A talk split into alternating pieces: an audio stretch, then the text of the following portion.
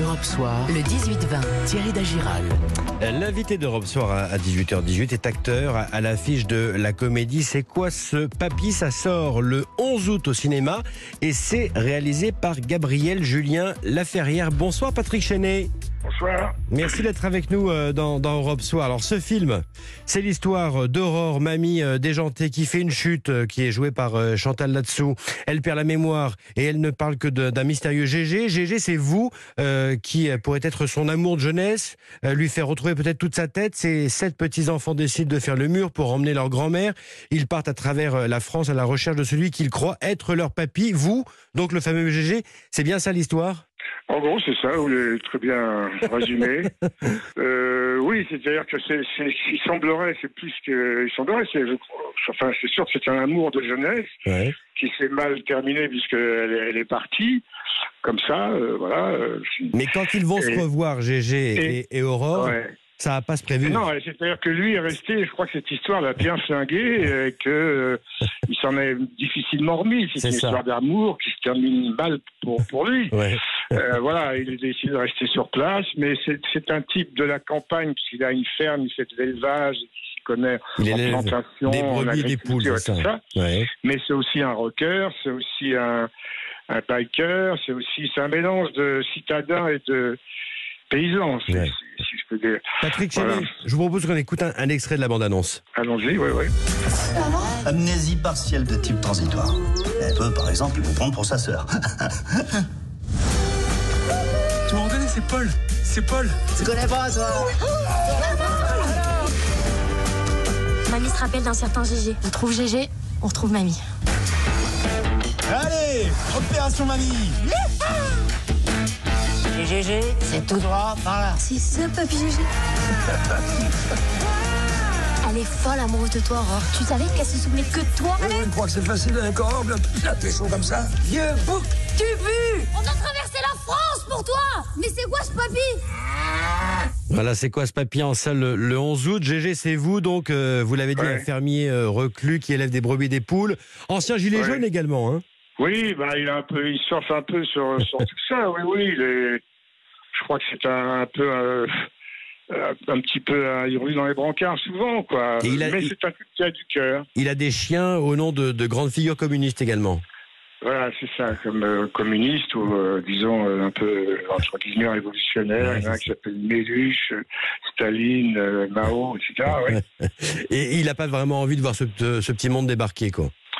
Bah non, lui, il était tranquille là dans, dans son, son, trou au fin fond du au fin fond des Cévennes et, et ce passé lui revient brusquement en pleine poire. Et je pense que euh, Chantal là-dessous l'a fait souffrir par son départ, par sa rupture, et c'est quelque chose qui l'a traumatisé, qu'il va un peu oublier, qu'il a, voilà, c'est moins derrière, et brusquement ça ressurgit, donc une espèce de choc.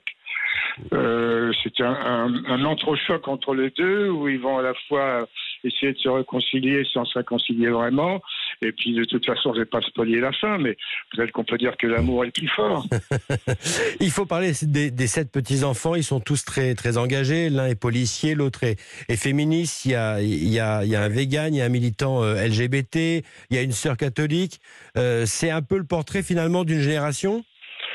Oui, c'est un... C'est le portrait d'une tendance, si vous voulez, où les, jeunes, euh, les jeunes gens, les jeunes adultes ou les, les ados euh, sont pris dans des, dans des slogans, des, standards de pensée euh, qu'ils essayent de, reconstituer et qui fait partie de l'ère du temps. Voilà, donc ce film parle aussi d'eux comme ça. Euh, voilà, mais il pourrait en parler autrement. Mais... Il faut parler du casting quand même, gros casting à vos côtés. Euh, je l'ai dit, hein, il y a Chantal là-dessous, il y a Julie Gaillet, Julie Depardieu, Lucien Jean-Baptiste, Claudia Tagbo, euh, Philippe Catherine, entre autres. Joli coup. Entre autres, oui, oui. Et on vous voit même en train de chanter avec, avec Chantal là-dessous. Ah ben oui, je, suis en train de chanter pour Chantal là-dessous. Oui, oui. C'est-à-dire que ce qui, ce qui m'a plus dans, dans le résultat du film, mais aussi quand, la lecture du scénario, c'est que c'est une comédie. Hein, on est dans le but d'une comédie, euh, c'est de faire rire. Hein, on va pas y aller par 36 chemins. Yes. Euh, une comédie, ça doit faire rire. Mais aussi, euh, elle est traversée par pas mal d'émotions, cette, euh, cette histoire. Et très souvent, c'est difficile à faire cohabiter les deux. L'un peut prendre le pas sur l'autre, Mhm. tuer l'autre ou euh, étouffer l'autre. Et là, je trouve que ça, le mélange des deux euh, marche parfaitement, ce qui est, ce qui est assez rare. Et là, ça, vraiment, ça marche bien, quoi. Il, il faut rappeler que c'est le troisième volet. euh, Après, c'est quoi Oui. cette famille C'est quoi cette mamie Qu'est-ce qui vous a convaincu Voilà. d'y- aller, vous, là?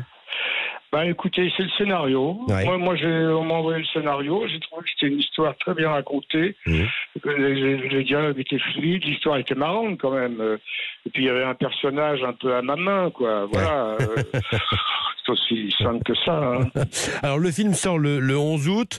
Euh, et là, nous voyons qu'une semaine après l'étendue du, du pass sanitaire, notamment euh, au cinéma, la fréquentation des salles obscures est en chute libre, moins 70% par endroit.